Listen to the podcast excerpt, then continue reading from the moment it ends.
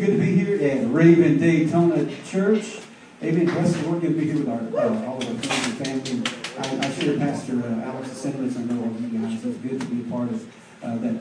Really, that uh, reaffirmation of covenant uh, between uh, Pastor Thomas and Lord. You know, it's an interesting season, not just uh, here, but even at home. We get all these marriages. You know, you guys are coming up on how long now? Nine months and. Uh, uh, I think Pastor Brian and, and Polly, what's what's theirs? Eight months. Eight months is the one that you guys got married. And, uh, we just had Gideon and Christina uh, get married. Those guys grew up in the. Yeah, and I was going to mention just I'm, I'm working my way up to this. They're all pointed at Frank and Ashley. Frank and Ashley did and spent their time in the in the Caribbean as well. You guys were there about the same time as uh, they were just wow. An island south of you folks in, in Puerto Rico. Y'all should have waved across the, the Caribbean. Uh, you know, folks, I, I believe that that is, uh, I don't believe it's by accident. Uh, you know, I, I look at the Word of God and, and see the covenant of marriage and how it mirrors the covenant that we have in Christ. I think God's bringing things together and bringing people together. I believe that He's not just uh, bringing separate people together, but I believe He's doing a work even in existing marriages as well. So it's really exciting to, to see those times. Uh, I sat down with Gideon and Christina the other night. They came into my office talking after they got back and just you know, just asking some things for it. I said, here's, here's the thing. I said, you guys have been incredible alone. You really have. I said, well, what you're going to see is something, uh, your capacity to serve God and be effective in the kingdom increase, not just twofold, but manyfold over. And I'll say this to you guys as well. Because we look at Scripture, the two is better than one, and the threefold cord is not quickly broken. But when you enter into that covenant of marriage, you begin to see what that means. I think to myself, after going on now this year, thirty-one years of marriage, And, uh, and, and ministry together. There's things that I've accomplished because of the relationship with my wife and what she's brought into the equation and vice versa that we never could have accomplished on our own. And so I, I think God is doing that because the time is so near. So He's bringing people together. Well, we do this thing at the training center. We're working out sometimes. We, we call it the Indian run. And you line up. Some of you guys have done it. Five, uh, five people. And the last one in line, he takes off and takes the lead. Then you go about another one hundred yards and that person. And what it does is speeds up everybody. It's kind of like here at the track that people start drafting off of one another. And I think that's what the marriage covenant does. It allows us to draft off of one another in that relationship. When one needs encouragement, the other does as well. And so it really helps to sustain the body of Christ. So, man, I just rejoice in, in you guys and, and some of you still on the cusp of being newlyweds after nine months and just the thing that God is bringing together. But good to be here uh, once again at Raven Daytona. And, and thank you, Pastor Alex, for allowing us to uh, to continue in our in our study. I knew that I was going to be here, and I told him, I said, hey, what do you got planned for Wednesday? Uh, if, if we don't have to interrupt this uh, uh, teaching on, on Galatians, we don't, because like you said, it's an ongoing thing. And, and you guys know me, especially when it comes to expository teaching. I, I really don't get in a hurry because, you know, the Word's been around for two thousand years, and I tease people about living to be one hundred forty-five, so I, I got a few years to get through Galatians at least. But uh, thank you for allowing us to, to do that. Also, uh, Caleb Phipps has made all of these previous classes on, on Galatians available through our podcast, and uh, I had to make it up to tell you where to find it. But if you want to know, it's, it's somewhere. I think Lucy may know where it's at. Where all of our Romans and all of the the sermon is it sermon sermon dot net. sermon dot net, plug my name, Raven Ministries in, you'll find them. He's, put, he's taken them from video format and turned them into M P threes. And so all of those are on there. I think he just completed our study through Jude. Probably first, second, third, John are all on there. So we've done a lot of things. And obviously kind of the flagship of that that got started many years ago was our one hundred ninety-six hours through the book of Romans, which... Uh, uh, man, that was just G- Jesus time. We've done that right here in Daytona Beach, and we did it five days a week uh, when schedule permitted. So uh, love to do that. I believe that there's just no shortcut to really spending time in the Word. So once again, thank you, Pastor Alex, for allowing me this opportunity to continue that. Our, our team at the training center, they're gathering up in the chapel, so they're locked on live. They're not listening. So once again, uh, anyway, let me kind of bring you guys up to pace where we're at. Uh, over the last couple of weeks, what we've done is we've kind of examined uh, the four expectations that are associated Uh, with the spiritual condition of those that are saved. And, and it's not just saved, but saved through faith in the finished work of the cross of Calvary. And if you're one that takes notes, and I always encourage people to take notes, unless you got an amazing photographic memory, or you can go back and watch the video, of course. But there's there ought to be some expectation from a relationship that we have with Christ Jesus. I'll produce that.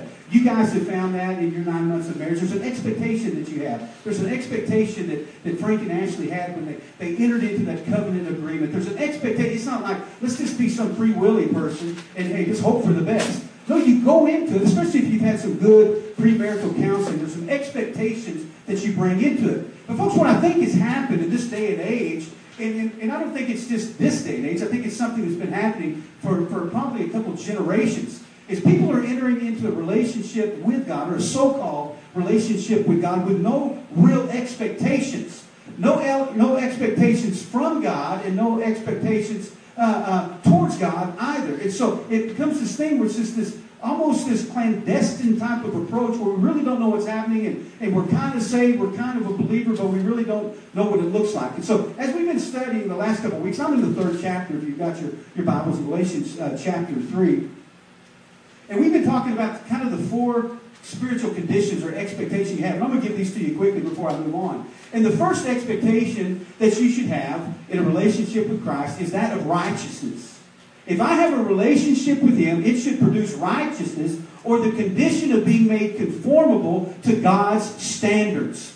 Now, folks, listen, when I'm talking about standards, I'm talking about principles that God brings into our lives through that relationship. There's certain things, because I'm married to Melanie, that there's an expectation from her. There's a certain decorum. There's a certain type of love and adoration and care that I'll have for her because of that relationship of marriage that I would not have for anyone else. And so it's the same thing in our relationship with God. There's a principle that it's built upon. Some of you guys that are newlyweds, you've, uh, if you've been around me for any length of time, you know, Melanie and I this November will be thirty-one years of marriage. And I've said, you know, in thirty-one years of marriage, we didn't wake up every day liking one another. Some of you guys have been married for a length of time. You can say amen to that.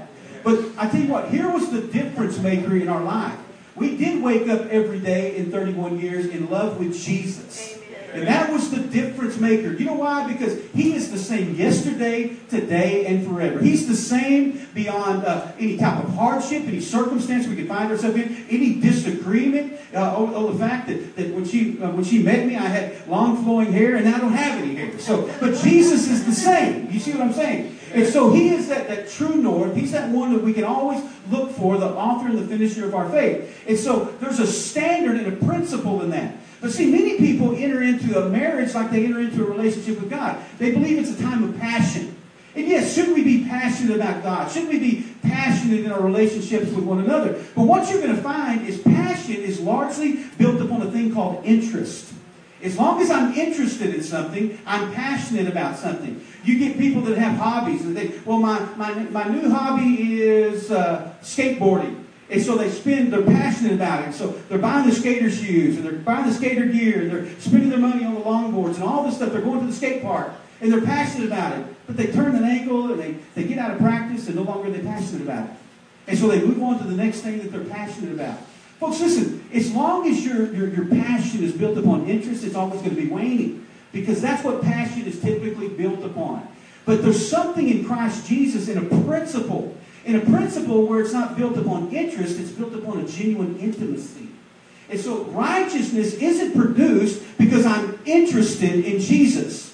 It's produced because I'm intimate with Jesus. And so that relationship ought to bring with it something that imputes itself into me, that doesn't make righteousness something that I do when I feel like it, but it's righteousness because that's who I am. And so when I read the Second Corinthians five and seventeen, if any man is in Christ, not as not any man is interested in Christ, he's a new person, and old things passed away and everything become new. But if any man is in Christ, if I'm intimate in that relationship, something happens. And undoubtedly, in, in a room such as this, and, and people of all ages and backgrounds and persuasions, there was probably a time in your life that your, quote-unquote, your salvation or your interest, whatever, was, was built upon an interest in Christ. Man, it seemed like the thing to do. I'm saved because I don't want to go to hell. Man, all my friends are going to church. It's better than, than what I was. And, but you always found it waning. And you always, one minute maybe you were, you're, you were intent on that relationship. You were seeking God. You were in the Word. You were in prayer. But when something happened or, or began to falter, you lost interest in that. But folks, there's an intimacy that comes when we're in Christ Jesus that changes everything, and it eliminates the options. And so you can tell the difference between a person that's intimate with Christ versus a person with, that's interested in Christ. The same way you can tell if a person is interested in a, in a person of the opposite sex versus a person that's intimate. You know, before you guys entered into the marriage covenant, you guys did, you had a great interest in one another. You did. But you know what? At any time prior to coming to that covenant agreement of marriage, you could have walked away from it. And you could have said, listen, I missed it. That wasn't God. But once you came into that place, what God has joined together, don't let any person put asunder. There was an intimacy that came, and those that were two people now became one flesh. You became one. And you know what? Now you don't have other options. You can't say, well, listen, you're not meeting my need today. You're not cooking the way I want. You're not cleaning the way. You're not providing the way. And so, listen, I've got a few other options out there, buddy. I want you to know that. You ain't the first person that, that showed interest in me. But once you come to that relationship with Christ Jesus the same way, I don't have any other options. Come hell, come high water, come difficulty, come trials, or tribulations, or nakedness, or peril, or the sword. You know what? I've got to set my face like flint and set my affections on those things that are above and not beneath. And so righteousness is produced in my life. And so the second expectation I should have in my relationship with Jesus is that of children, or having the inherent conditions and characteristics of God. There's something that comes out of my life that looks like Him. That's the offspring of my life. Yeah. That's the, the fruit. I would that you bear much, much fruit. fruit. We are the children of God. We are yeah. reproduced in His image. And He expects that. You shall know a tree by its fruit. fruit. And so there ought to be something in us as the children of God that looks like God. Right. You know, hopefully when you look at Kayla, you look at Kayla and you say, man, she looks just like her mom. You, you look at Megan, you say, man, she looks like her mama. You look at Hope, you say, she looks just like, or whoever it may be. Man, you look just like your mama, or you look just like your daddy. Why is that? Because there's a D N A that runs through you that cannot be separated from who you are. And so every single one of us, we ought to bear the resemblance of who He is. The third thing is justification, or being admitted to a place or condition of right standing with God. Folks, listen, one thing I got over a long time ago when I got a revelation of who Christ Jesus is and who I was in Him, and it ceased to just be something I was interested in because other people were, and it became an intimate relationship, and I became in right standing with God. I got past that whole condemnation deal. And so I never was that molly grub guy that was up one minute and down the other. I wasn't like some pendulum swinging wave tied to this emotional high, and or you wouldn't find me down in the dumps. What it was, it became a steady as she goes. I'm justified. I'm in right standing with God. And so just as God is unshakable and immovable, I want to be the same type of person. I want to see that justification in my life that brings me in a right standing with God. I'm not always having to look over my shoulder, wonder if God's going to crush me, wonder if I'm going to be uh, disobedient to Him. Why? Because I'm in love with Him. I'm in right standing with Him. And so I would never want to do anything that would violate that relationship. And so when I'm truly justified by faith in the finished work of the cross of Calvary, man, it brings a, a uniformity and a unity into my life with the Spirit of God. And the fourth thing that we ought to expect is to be blessed. Now, folks, when I'm talking about blessed, I'm not talking about some type of financial remuneration. Evidently, that's evident because Doug was up here taking up offering. He shook his head. He's like, I don't guess nobody's going to give tonight. I'm not talking about that type of blessing. I'm talking about something beyond that. Because you know what, folks? Dollars and cents and all those other things that we could build in this world, they're going to fade away. But I'm talking about benefiting because of a place, condition, or relationship with God. I've got to benefit because of who I am in Christ Jesus. We'll have people on the streets of New Orleans if we're preaching on, on the streets, and somebody will come by, one of our team, and they'll snap a picture, maybe be witnessing to somebody, and the person will say, listen, I want you taking my picture. And I'll just kindly put my hand on their shoulder. I said, listen, they're not taking your picture. They're taking my picture. And they looked at me and I said, I'm kind of a big deal. Said, what do you mean you're kind of a big deal? I said, listen, I'm kind of a big deal. You don't, you don't know who my daddy is, do you? Because if you knew who my daddy is, you'd know why they take my picture. You know why I'm a big deal, because I'm, I'm a child of the, of the living God. So they're not taking your picture. You just happen to be in the frame. And so there's a benefit to be walking with God. And some, there's a confidence. And so I, I have a confidence and a faith in who I belong. That's one of the benefits. I've got a favor that comes out of my life. It's a benefit. Yes. I've got the ability. The Word of God says that every place that the sole of my foot treads yes. on is mine to take. And so I can stand in the middle of fifty thousand people on Bourbon Street and preach the gospel, and I'm not fearful and I'm not intimidated. Yes. Why? Because if you lay a finger on the servant of the Most High God, He may just suck the life right out of you. So there's a protection. I don't have to fall uh, to the prey of the adversary. Why? Because it's the wicked that flee when no one pursues. Yes. but the righteous are as bold as a lion. So boldness, confidence in Jesus is one of the benefits that I have for him. So there ought to be some conditions, some things that we're expectant of. Righteousness, children, justification, blessing. But I, one of the things I often ask our interns, and, and other others would come through there, uh, at the training center is, are you saved? Are you born again? People in the air say, yes, I'm, I'm, I'm born again, right? You're born again? One of them, Pastor Alex, we've got to work that out for us tonight. I mean, how many of you are, are, are saved, you're, you're, you're born again? Amen. David, you're, you're saved born again. You're my pick on my right hand. So how do you know that you're born again? Are you saved? How do you know you're saved? Because the Holy Spirit lives. How do you know that?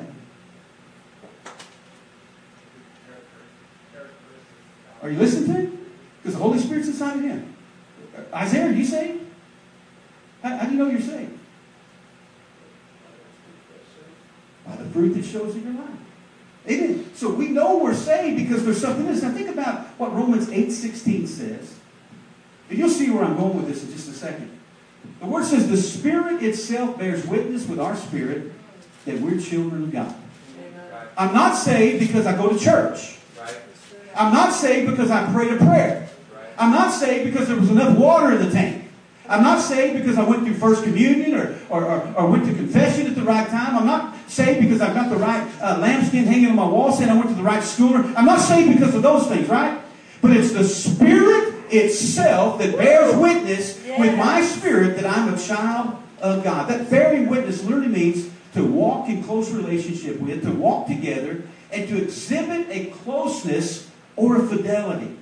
And so the Spirit walks in close relationship with me, and I with him. We walk together. We demonstrate a closeness or a fidelity. And so it's the idea of becoming similar to the degree that it's difficult to distinguish between the two. Amen. Wow. So how do you know you're saved? Because I am in such relationship with him that it's hard to tell us apart. It's hard to tell when Logan stops and where the Holy Spirit in his life starts. It's hard to tell where Troy Morris stops and what the Spirit of God is doing in his life starts. Folks, that's the type of relationship that he bought for us. We, we studied a few, a few, I was going to say a few weeks ago, it might have been a few months ago now, from Galatians two and twenty, that I'm crucified with Christ. Nevertheless, I live, but it's no longer I that live, but it's Christ who lives inside of me. In the life that I now live, is through faith in the finished work of what Christ did. It's indistinguishable between the two things. It's through faith in, in, in, in knowing him and living in him and abiding in him. And it's not feeling. It's not a certain prayer. It's not membership. It's a marriage and the two becoming one. And so Melanie bears my name. And hopefully there's certain characteristics about one another that we, we share. People have said this for years and years. Have you noticed people, the longer they're married, the more they look alike? Yes, yeah. Well, Lord help her. Amen. But you know what there are? There's certain things that you begin to pick up and you begin to finish one another's sentences. And so they don't know it. And we tease sometimes she'll be thinking something, I'll finish it, and, and, and vice versa. Why? Because we've been intimate for so long. We know how one another think. We know where we're going with what that. One of the games that we play is, it's, hey, who does that look like? We've done it for years. We're people watchers. And you know what? ninety-nine times out of one hundred, we're going to nail it. It might be some obscure person that we haven't ran into in years, but and I tell her, don't overthink it. And she'll name that person. That's exactly who it was. Why? Because we're seeing through the same type of set of eyes. Why? Because we've trained ourselves to think along the same line. Ephesians five uh, says this. It says, as the scripture says, a man leaves his father and mother and is joined to his wife, and the two, what? Become one flesh. They're united into one. He said, this is a great mystery, but it's an illustration of the way Christ and the church are one.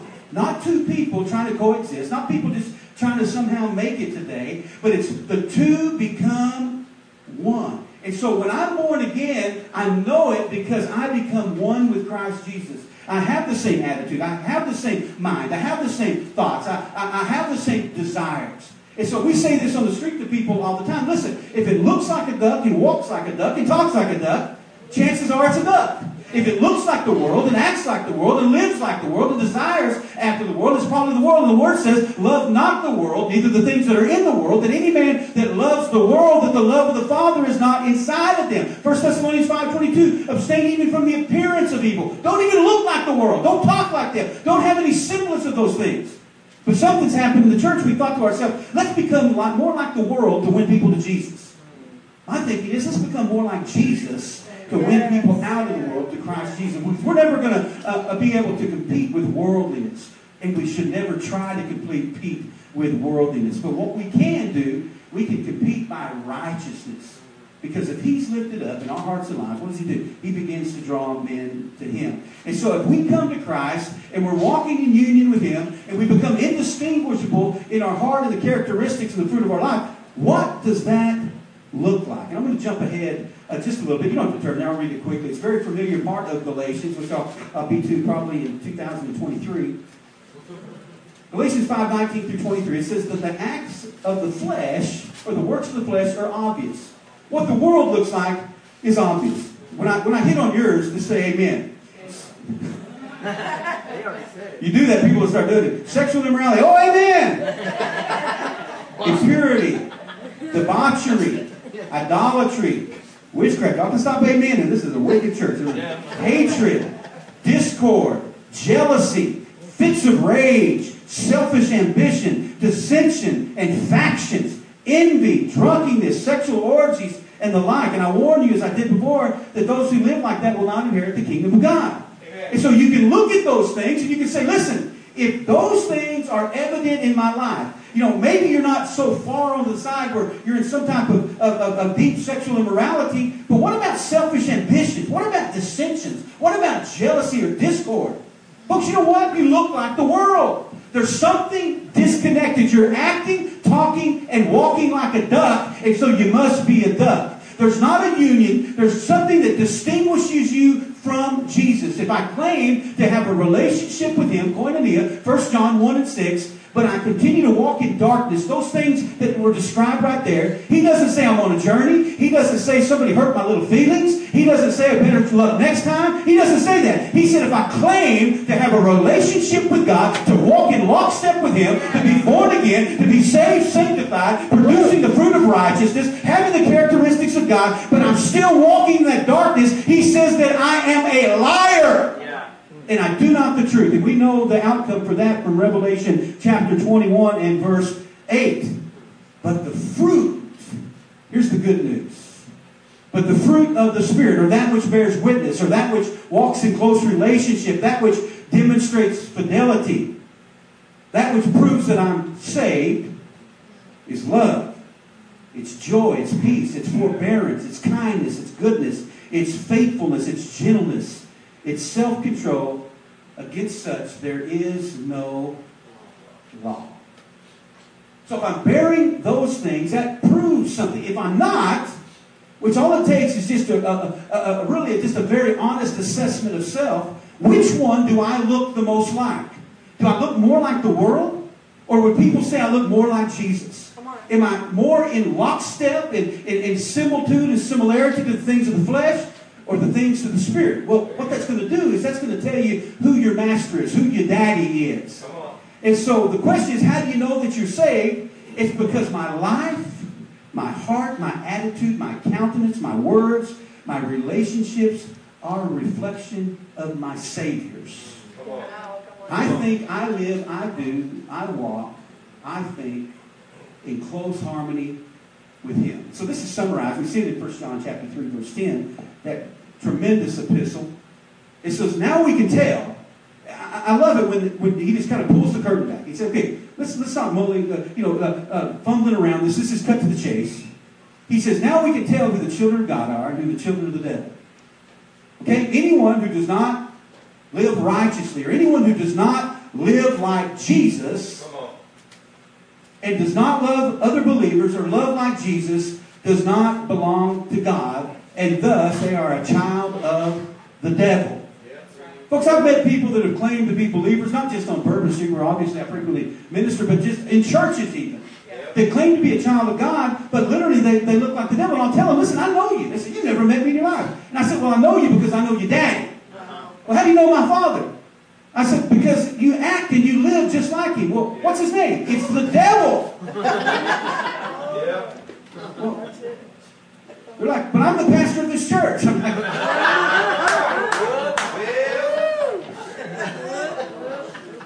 folks, here's the thing. Everything that I have both asked and presented today, when I'm talking about these things, folks, it's vitally important.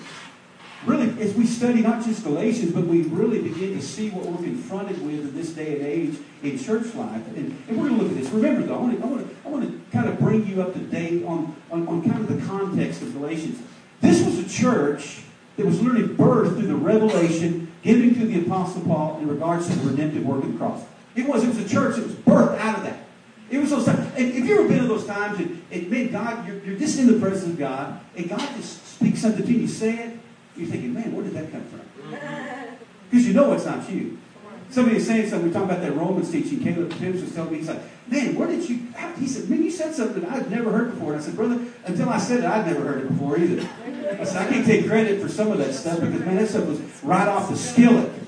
And so that church was birthed right out of the skillet. It wasn't secondhand. It wasn't one of these prepackaged foods. It was a church that was birthed straight out of a revelation that Paul the Apostle received from God that made salvation and that redemptive relationship possible through faith in what Jesus did. And the reason it's vital is because Paul's revelation and what he shared with the church at Galatia didn't fall into the trappings of familiarity like it did with some of the other apostles. And here's what I mean by that.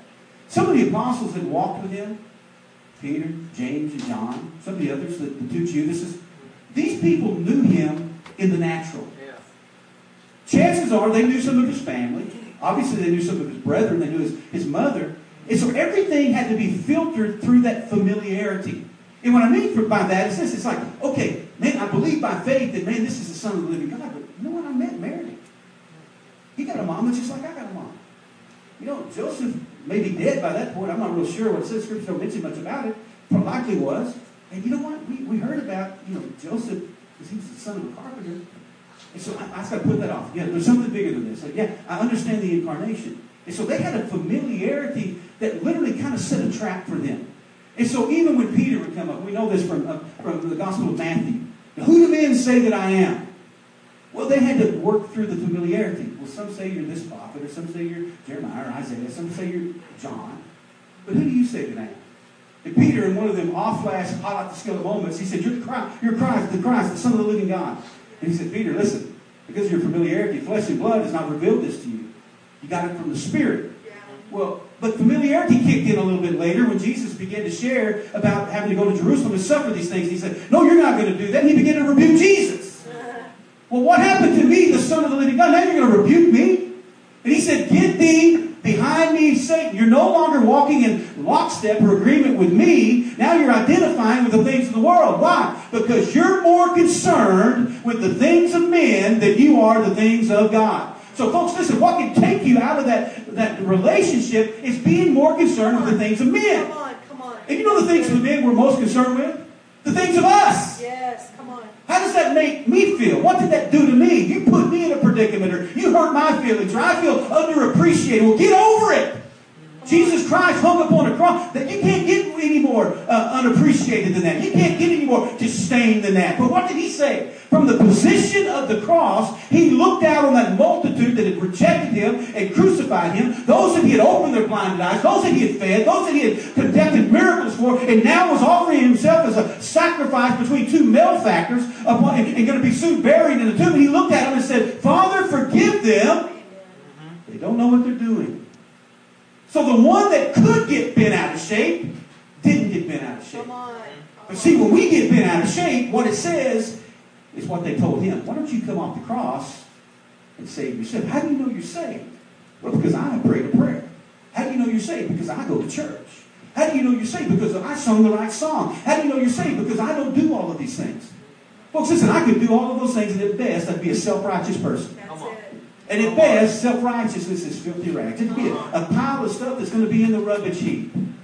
But the second that I put my affections before Jesus Christ, and I walk in lockstep with Him, it causes Troy Bond to decrease. It provides the opportunity for Jesus to increase in my life. And I just begin to fade into the background, and Jesus Christ becomes glorified. Paul the Apostle saw that version of Jesus. It doesn't say that he ever had any any run-ins with the, the, the Jesus before the, the, the, the crucifixion. And so his first encounter, that revelatory encounter, was on that road to Damascus. When he went, uh, he, he was going to Damascus to, to, uh, to get letters so he could persecute Christians. And all of a sudden, he had an encounter. Well, we know fourteen years later, he ended up going to Jerusalem. But we know the story from there. And so he delivered a message to the Galatian church that was hot off the skillet. And so that church, having been birthed in freedom and having been realized that through that revelation, revelatory work through faith, had now allowed themselves to get sucked back in to the bondage of legalism, literally through a systematic and deliberate act of these Judaizers that had come in.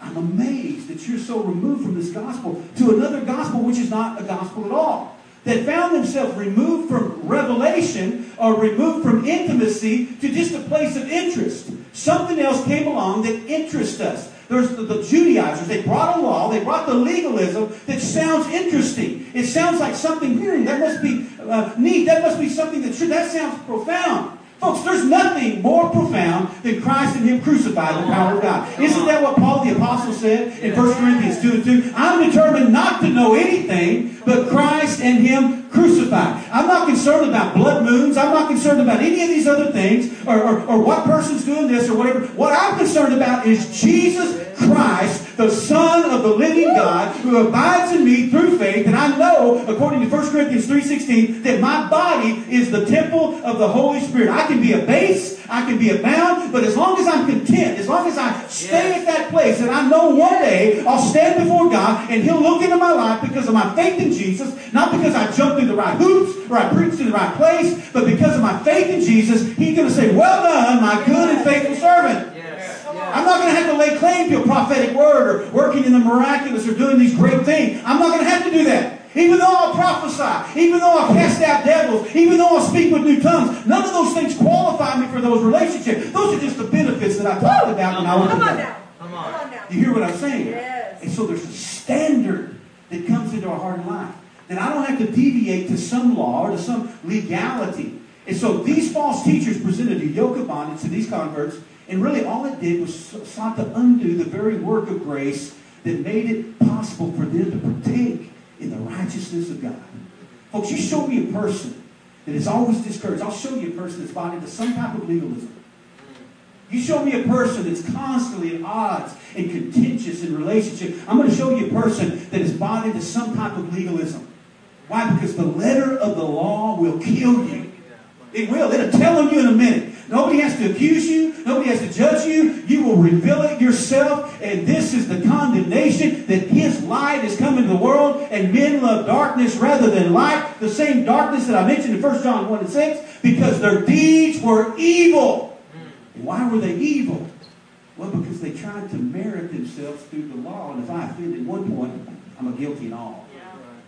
So you show me that person that's not walking in victory, and I'll show you a person that's been lured away and seduced, just like that church in Galatia, to another gospel. Why? Because there's something that characterizes the child of God that's unshakable and unwavering. Last week we were in uh, Galatians uh, chapter three, verses ten, eleven, and twelve. Mentioned that those who depend upon the law to make them right are under a curse. But the Scripture says that everyone is cursed who does not observe and obey all the commands that are written in God's book of the law. So it's clear, he goes on to say, that no one can be made right with God by trying to keep the law. But the Scriptures say it's through faith that righteousness, that a person is made righteous in life. The way of faith is very different from the way of the law, which says it's through obeying the law that a person has life. And quickly, last week, I mentioned that I saw Paul's approach in dealing with this issue regarding the law versus grace. For me, nothing short of revelatory genius. And I'll explain that to you because I believe that he just took it and turned it on top of them. The Word says that by our words we're justified, and by our words we're condemned. So So he took those very words that they had. And the word says that you'll set a snare for yourself with your own words. And so he took the snare that the Judaizers had set for somebody else, and he ensnared them with it. And so he used the very tool, the very thing, the law that they had sought to impose upon these converts as a tool to which he unhinged all of their deception. And um, let me tell you how he did that. Basically, those living under the standards or the requirements of the law are willfully placing themselves under the curse of the law, because the law itself declares that those who fail to keep the law in its entirety are guilty and thus accursed. I'm not going to get into it, but you can look at that in Deuteronomy chapter twenty-seven. Jump over that chapter break into twenty-eight verse one. Folks, listen, if I'm not keeping all, there's a blessing associated with keeping all the law. Man, you keep the, all the law, and you know what you're going to be? You're going to be blessed. You're just not going to do it. It's like going to some of these county fairs, and they tell you, you know what? If you can knock over all those balls, you're going to get this gigantic panda. You know what I'm saying? And you're spending all your money, and you're hitting them, and they're never coming down. Well, it's made that you can't win, or you stand this up. And you know what? It's, it's made so you're at a disadvantage. Folks, listen, you're never going to knock them all down if you try to keep the law. But the law says that in Deuteronomy. You do it all, you're going to be blessed. The problem is, none of you can do it. But if you don't, you're going to be cursed. And you know what? All of you are going to be cursed. That's what the law said. So Paul flipped the script on them. The second one that is that no one is justified by the law, by the law, since the law itself teaches that men are justified by faith. You're trying to bring them into a place of justification through the law when the law itself says that men are justified by the faith. And thirdly, that no mixture of the two, law and faith, are possible because they operate independent of one another and are mutually exclusive, and so they ultimately and mutually cancel one another's out. I can't say, listen, I like a little bit of the law, and I like a little bit of the grace. So I'm going to bring these things together. Well, the problem is, if righteousness comes through the law, then the grace of God is of none effect. It cancels one another out. And so it's not a both and, it's an either or. Now we come to this portion that I want to look at. Galatians chapter three, verse thirteen. There's never enough time. Here's what it says in Galatians three thirteen. It says, Christ has rescued us from the curse pronounced by the law. For when he was hung upon the cross, he took upon himself the curse for our wrongdoing. For it's written in the scriptures, cursed is everyone that is hung upon a tree. Folks, there are certain things that are both stated and implied in this verse uh, that we've got to look at. There are certain things that are, that, that are not stated and are not implied in this passage. And I want to address a few of those here. The first thing is this. Christ rescued us, or he redeemed us from the curse that was pronounced by the law. Folks, I got redeemed, I got rescued from a curse. I am a living, breathing testimony of someone who got redeemed and someone got rescued. And so I'm not obligated by anything except the testimony of my life to prove that to anybody else. Well, prove to me there's a God. Well, I'm proof. Well, that's not good enough. What's good enough for me? And I'm sorry, it's not good enough for you. Move on, buddy. You, you see what I'm saying? It, it's kind of like if you get pulled over by a highway patrolman, and he's going to walk up, tap his stick or whatever it is on your glass, and roll the window down, I need to see your, your, your driver's license, your proof of insurance, your registration. And you're not going to say, well, are you driving a car back there, buddy? Yeah? Well, I need to see your registration. Well, about thirty seconds later, after you recover from the stun gun, you're going to pull those things out. He's not under obligation to show you his registration. He's going to show you that stuff. If you want to take a look at his, his name tag or get his badge number, have at it. But he's not going to show you the registration and proof of insurance. He don't need to do that. Why? Because he's in authority. Right. You see? And so when I'm walking in Christ Jesus, he's the one in authority. And so I don't have to go through all this endless apologetics and all of these things and say, well, science said this and science said that. Well, fifteen minutes later, it may change, or next year. What I'm telling you is God is proof in and of himself. Yeah. That's not some circular argument or anything else. That's just the way it is. Right. Period. And so he redeemed me. That's the proof of it. Because yeah. What's the proof? I'm redeemed. I'm redeemed. What's the proof? I'm rescued. Yeah. I'm a living, breathing Woo. testimony. You want proof? Just ask me and I'll give you proof. Are you redeemed? Yes, I am. Yes, I Are you redeemed? Yes, I am. Look at the fruit of my life. It's different than what it was. Proof enough. So we know that. And we know the second thing is by going to the cross, he took the curse of sin upon himself. He did that for me. He paid a debt, you know the old song, that he did not owe. When I owed a debt, I could not pay. I needed someone to take my sins away. And he did that. He through going to the cross, took the curse that was meant for me and laid it upon himself. And the third thing is, cursed is everyone that is hung upon a tree. I want to look at those, as time permits tonight, to give you some of these things individually that Paul was dealing with with this Galatian church. Why? Because he had to lay those things down, because we found a people that had came from a place of freedom and liberty that had been sucked into a trap. And he comes to you, I want to remind you, you've been rescued. It'd be like going out here to Daytona Beach and you're out there caught in a rip current and you're drowning and somebody and, and the, the, the lifeguard swims out there and pulls you to the to, to the beach. And then somebody looks at you and says, well, you weren't really drowning. Oh, you think I wasn't? No, you were you were just having fun. Okay, and you dive right back into it. And the lifeguard said, hey buddy, don't you realize I just saved your life? Well, that other guy said, you really didn't save my life. That, you know what, I'd have probably been okay. I said, well, have at it, see if the other guy saved you. Folks, the Judaizers couldn't save them. They didn't bring freedom. All they did was put them into bondage that resulted into death. There's a way, Proverbs fourteen twelve, that seems right to a man, but what? The end thereof are the ways of death.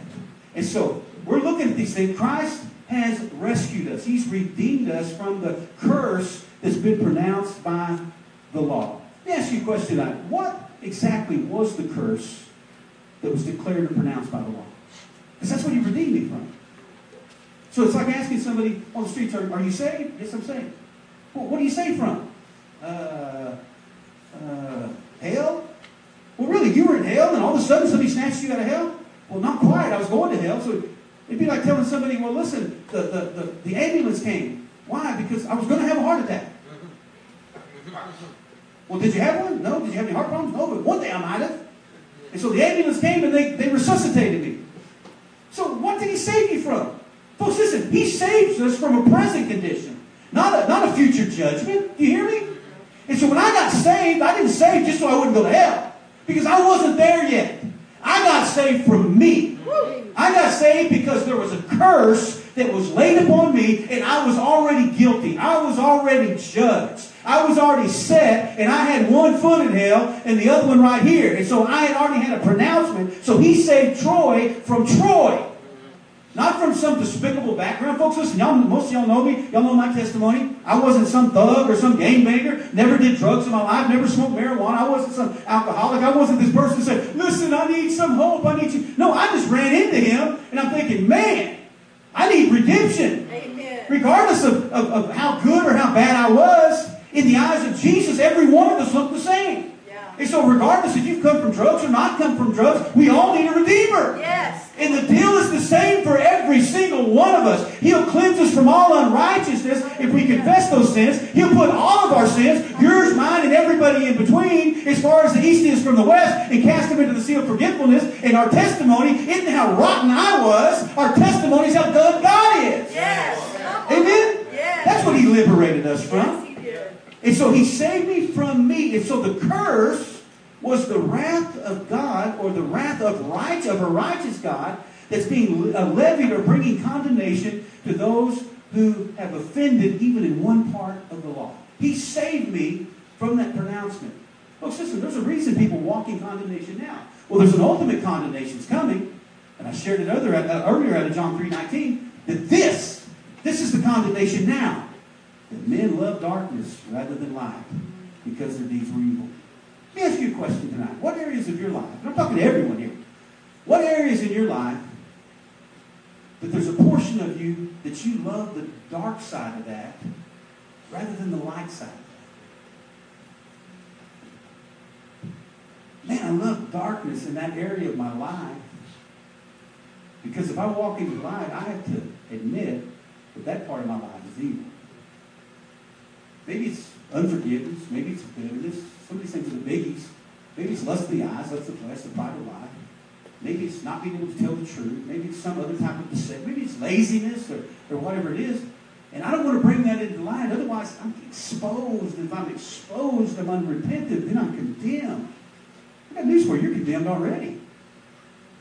So why not allow condemnation to be broken off, not because of the testimony of the law against you, which is exposed to you, because of the sufficiency of grace that enables you to walk out from under that curse. And so, speaking of this, and especially in regards to our being justified of our old nature, uh, Colossians three six one says, he says, For which things, or those things that we had, for the sake of God, the, the wrath of God, has come upon the children of disobedience. And so God's wrath is upon us when we're disobedient to His wooing and His direction for us. And I'm out of time, but I want, I want to share this before I, I wrap up this. And if you want to catch these as we continue, I got, I got more to this portion of that uh, coming up. You can get those offline. But, folks, here's, here's the thing. We're talking about salvation, what we should expect from that. Do we have it here? This isn't a pick on anybody's theology whatsoever. I'm not. I just want to bring something that I believe God uh, brought to me. Do we have anybody that, that would consider themselves once saved, always saved? Anybody? Unconditional eternal security? Well, hallelujah. Right place. That's, I, and I say this, I know what Pastor Alex obviously doesn't, doesn't teach that uh, here. I, I don't teach that. I don't believe that. I did believe that back many, many years ago because I had to. Because my wife demanded me to teach that. Or not teach it. I wasn't pastoring at the time, but it, it demanded that I live. I, I, I believed that because I lived a life. If I didn't believe that, I was sunk. Yeah. I got news for you. I was sunk. Yeah. But here, here's something that, as, as I was at the hotel room today, just, just studying and really meditating upon the Word of God about that and why Jesus had to come and snatch that curse off of us. Now, when did the curse enter? Not a true question. Through one man's sin, what? Sin all were made sinners, right? Yeah. But through one man's righteousness, many will become righteous. So the curse came when Adam and Eve fell. Right? Mm-hmm. No debate, no discussion. So when we're dealing with an issue of once saved, always saved, or unconditional eternal security, when God created Adam and Eve, how did He create them? His image. In His image. image. So would you have considered them saved or unsaved? We would probably say saved. Like you would have created them as righteous. Yeah, right. They were not righteous. But He said, in the day that you will sin, you sin, you will die. The wages of sin is death. death. Obviously, there's hearts that stop on the spot. But sin entered in and required a redeemer. And so they went from saved to unsaved. Now, now folks, listen, I'm trying to explain the the the error of once saved, always saved for years.